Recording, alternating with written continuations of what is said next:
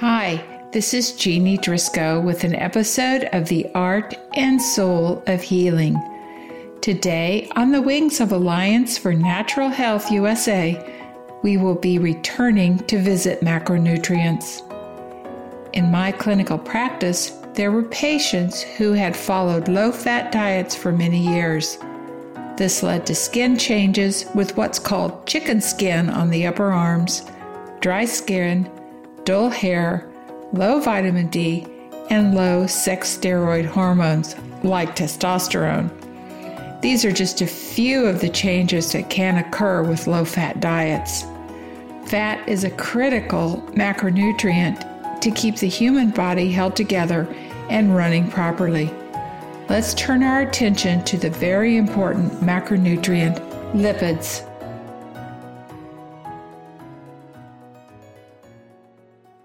We're going to complete the section on macronutrients with lipids or fats. And I saved this to the last because I wanted to spend more time with the lipids, since there's been quite a bit of misunderstanding and misinformation around fat intake. This began in the 1950s and extends to this day. In fact, the United Kingdom is currently deciding whether they're going to have recommendations for their population around reducing fat intake, which is really fallen out of favor in most well informed countries. Around the 1950s, recommendations to Americans concerning fat were promoted by publications from Gofman and Ancel Keys, and we've talked about Ancel Keys previously in the Mediterranean diet. Their dogma propagated that saturated fats were bad. And a connection was made with respect to the rise of heart disease and the epidemiologic correlations between saturated fat and heart disease. It's really been a misunderstanding. Not much has changed in the last 70 years, unfortunately, with these ongoing recommendations to reduce total fat, saturated fat, and cholesterol rich foods. And what happens when big food tries to reduce fat, they end up putting more sugar in the food to give it more taste and sometimes a little bit more salt. And what's happened since that change in the way food was prepared is that in the United States, heart disease and cancer have now become number one and number two causes of death.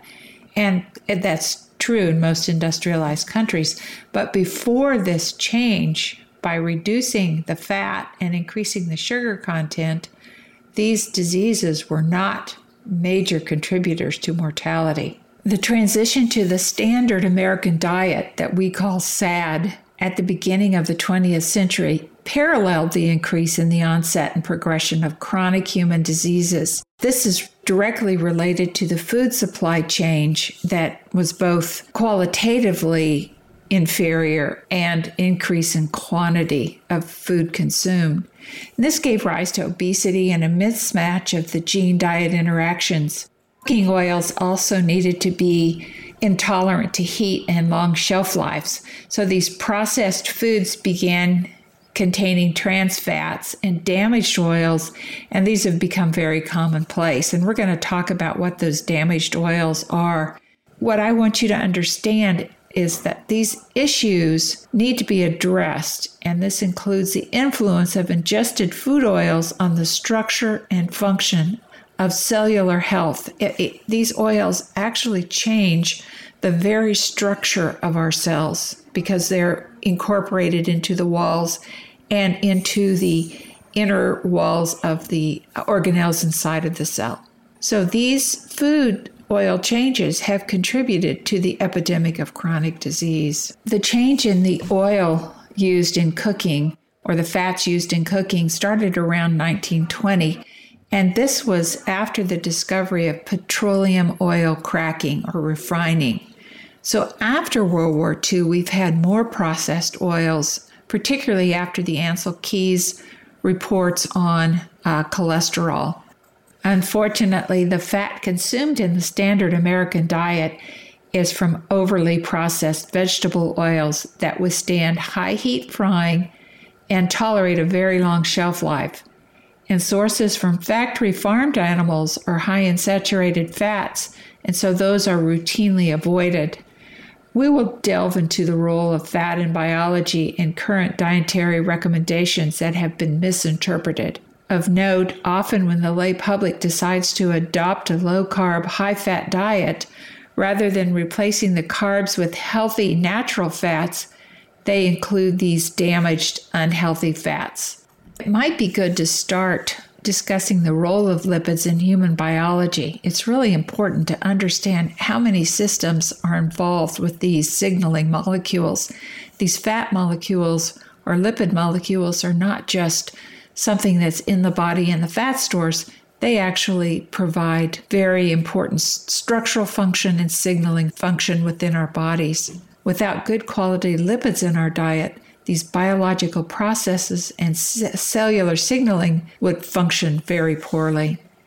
Well, first of all, the role of fat and its role to assist the body has been well laid out for a number of years and generally was attributed to providing protection as they surrounded organs like kidneys, heart, and liver. And it's also well known that lipids or fat are the engines of hormones. You need these good fats to build all of the hormones in our body.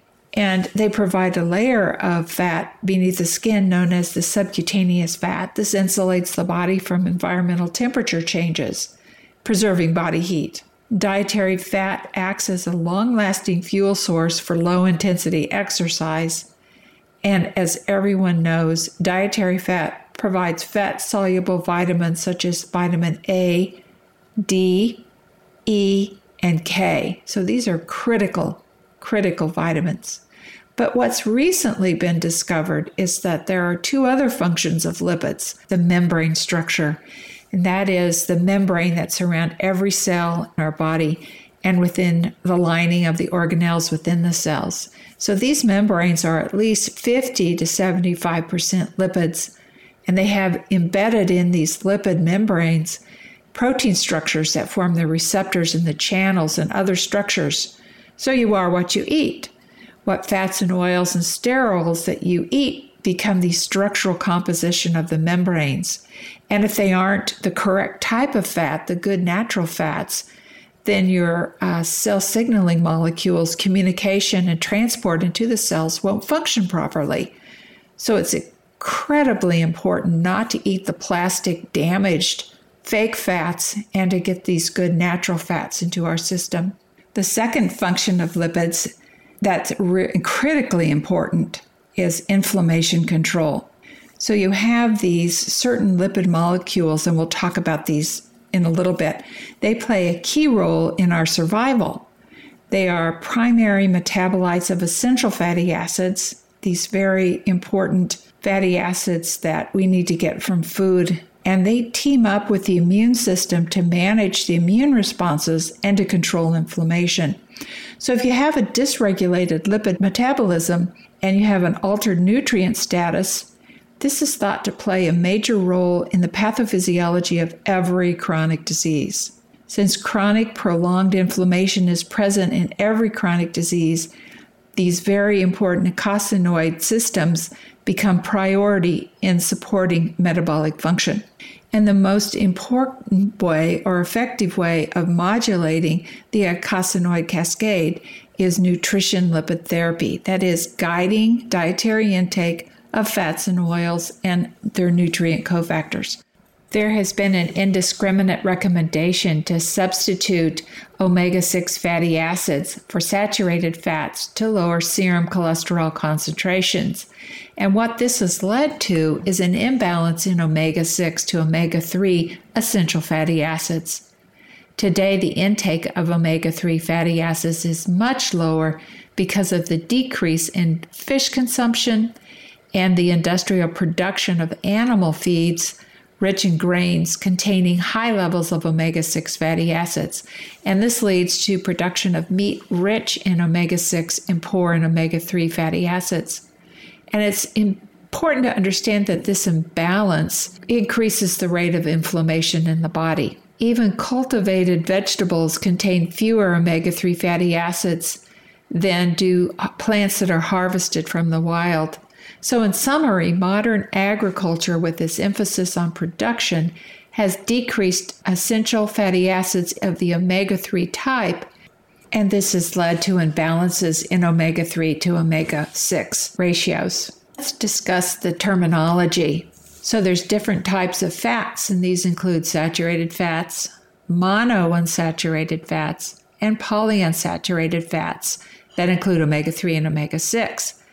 And there's a variety of the length of the chains of these fats. In brief, and for the chemists in the audience, fatty acids are the key components of lipids. They are called acids because of the organic acid group, the COOH, that they contain. They are chains of covalently linked carbon atoms. So they've got this carbon atom in that necklace chain.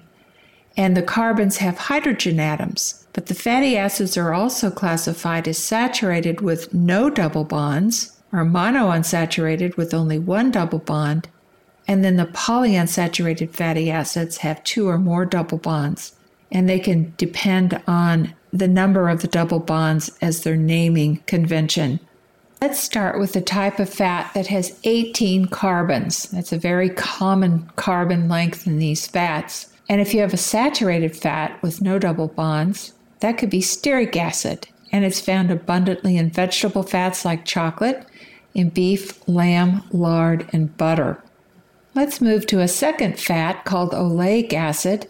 It also has 18 carbons, but now it's got a double bond in the middle, and that makes it a monounsaturated fat. The important numbering convention when they say it is uh, a C18 monounsaturated fat is they name or they number where the first double bond appears from the omega end. So this numbering convention places the double bond at the C9 position in oleic acid, and this is, as I said, a monounsaturated fat. This fat is found in wonderful foods like olive oil, and it's anywhere from 55 to 80% oleic acid. And this is important in other edible oils. Oleic acid is also found in some meats, nuts, cheese, avocados, and milk. Let's move to a third fat that also has 18 carbons in its chain, but this one has two double bonds, making it a polyunsaturated fat and this is linoleic acid. This is a polyunsaturated fatty acid. The important numbering convention is counting where the first double bond appears from the omega end, and that double bond is found to be at the C6 position. So that's why it's an omega 6 family. So linoleic acid is found in high quantities in vegetable oils, nuts, and seeds. Before we move away from linoleic acid and the C6 family, I'd like to talk a little bit about trans fats. And everyone's heard that trans fats are really bad for health and that efforts have been made to eliminate them from the food supply. But what exactly are trans fats? What happens is this double bond is changed, so chemically changed or altered by man, and it's no longer in the same appearance that it used to be. It rotates. So it's instead of it's in a cis form, again, this is for the chemists in the audience, it now becomes a, a fat with in the trans form. So this type of fat seems to have a longer self, shelf life, but again, the trans fatty acids account for about 5 to 8% of fat in the American diet. And it makes it very useful for high heat cooking, stable shelf life, but when it's inserted into the human biologic molecules, it results in reduced cell signaling, increased inflammatory states, and very poor conformation or very poor appearance of those cellular membranes. Trans fats are commercially made by heating liquid vegetable oils in the presence of hydrogen gas and a catalyst, a process called hydrogenation. So you get these partially hydrogenated vegetable oils. And again, they're more shelf stable and they're less likely to become rancid. So the food manufacturers don't have to worry about the Twinkie sitting on the shelf of the store for a long time. This also converts these fats into a solid, and therefore they can become uh, margarine or shortening. So, again, these are damaged fats. Partially hydrogenated oils can withstand repeated heating without breakdown. So you've got your fast food frying and they use the same fat over and over. For this reason, partially hydrogenated oils have become the mainstay in restaurants and the food industry. These trans fats are the worst types of fat for the heart, blood vessels, and the rest of the body because they raise bad LDL and lower the beneficial HDL cholesterol. And it's a reaction related to immunity, which has been implicated in heart disease, stroke, diabetes, and other chronic conditions. It contributes to insulin resistance. And finally, these partially hydrogenated oils or trans fats can have harmful health effects even in small amounts. Before I diverged into talking about trans fats, we were talking about the good fats that have a carbon length of 18. And another carbon length of 18 is the omega 3 polyunsaturated fat or the alpha linolenic acid. Now, linoleic acid of the omega 6 type competes with alpha linolenic acid of the omega 3 type for chain elongation. So they need an enzyme. They both share this enzyme, delta 6 desaturase, and they fight for it in a way. So if you have too much omega 6 in the diet, it's preferentially going to steal that delta 6 desaturase away from the omega 3 alpha linolenic acid, and therefore the, the eicosanoids that reduce inflammation will not be readily formed. Of course, life is a balance, and so you do need omega 6 and omega 3 in a good balance because they also have important functions in cell signaling and in uh, total body messages. I don't want to get into the weeds too much with the naming convention of these polyunsaturated fatty acids, but I think it's really important to understand that the omega 6 type of polyunsaturated fatty acids that become elongated to the 20 chain produces arachidonic acid, while the omega 3 type that becomes elongated to the 20 chain becomes eicosapentaenoic acid or EPA. I'm going to make this a pretty simplistic description but let's talk about the pro inflammatory and anti inflammatory pathways. Both arachidonic acid and EPA are altered chemically to form such things as prostaglandins, thromboxane, and prostacyclin. The prostaglandins and thromboxanes have major effects on smooth muscle in the blood vessels, airways, and in the GI tract, as well as recently discovered in the reproductive tract. Depending on the type, you can either contract smooth muscles or relax smooth muscles. Thromboxane has also been implicated in platelet aggregation and a, known to be a potent vasoconstrictor. The balancing act occurs when another type of thromboxane opposes this activity of platelet aggregation and becomes a powerful vasodilator. So there's really a two track balancing act just to highlight how important the dietary fats are in the production of membranes of the cells. These eicosanoids are manufactured when the essential fatty acids are flipped out of the cell membranes and converted in the body. So it's important, as I emphasized before, to have a good balance of essential fatty acids, polyunsaturated fatty acids. The eicosanoids derived from arachidonic acid are in general pro inflammatory, while those derived from DGLA and EPA are less inflammatory or anti inflammatory. EPA can be increased by consuming fish oils or fish regularly or taking a fish oil supplement. However, we have seen that people are overdosing in these omega 3 fats and pushing the balance in the opposite direction with too little omega 6. Omega 6 linoleic acid, which is, as I mentioned, essential, therefore it has to come from the diet, is found in seeds, nuts, greens, and grasses. what we do know is most people don't eat enough of these healthful unsaturated fats.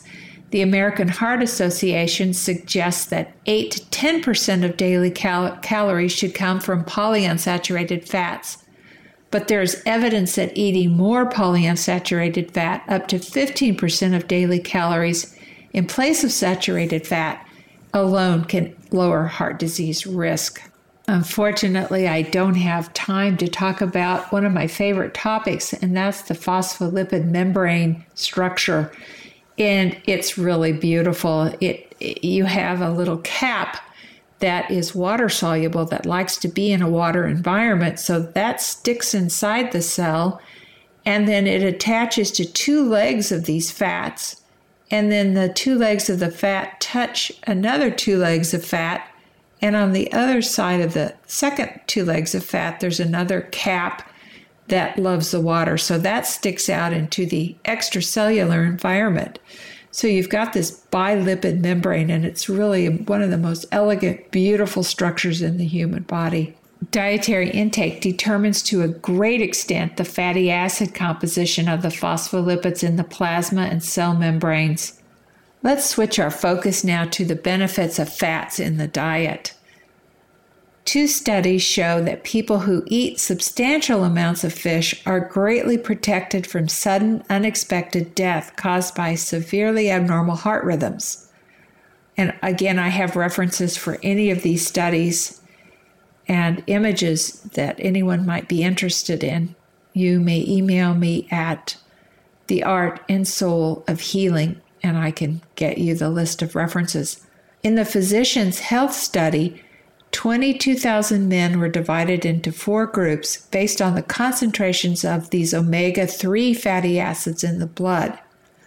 The men in the highest quartile, those that had the most of these omega 3 fats in their bloodstream, had an 81% lower risk of sudden death than those in the lowest quartile, and this was over a 17 year observation period.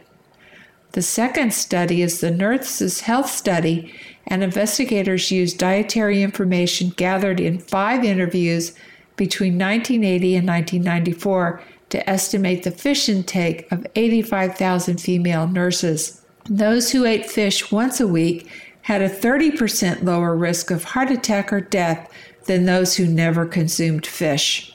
There was also a link to reduction in arrhythmias or those abnormal heart rhythms that were associated with fish oil intake. There are other positive studies I could cite, but with everything, there's negative studies, and there's been a call for the elimination of the blanket recommendation for fish oil consumption. Some more recent studies have pointed to the lack of evidence for improvement in cardiovascular disease outcomes with the use of fish oil. And some of the authors suggest that there has been significant improvement in the medical treatment of cardiovascular disease. And as a result, the use of fish oil has shown reduced benefit over time. That being said, there is evidence to suggest that fish consumption and adding modest amounts of fish oil to the diet as a dietary supplement are important. The American Heart Association released an advisory to update prior guidance regarding the use of omega 3 fatty acid supplements, and they cautiously recommend Treatment with omega 3 supplements is reasonable for patients that have known cardiovascular disease. As the American Heart Association said, even a potential modest reduction in coronary heart disease in this clinical population would justify treatment with a relatively safe therapy. And the former American Dietetic Association, now called the Academy of Nutrition and Dietetics, state that dietary fat for the healthy adult population should provide 20 to 35% of energy with an increased consumption of omega 3 essential fatty acid intake.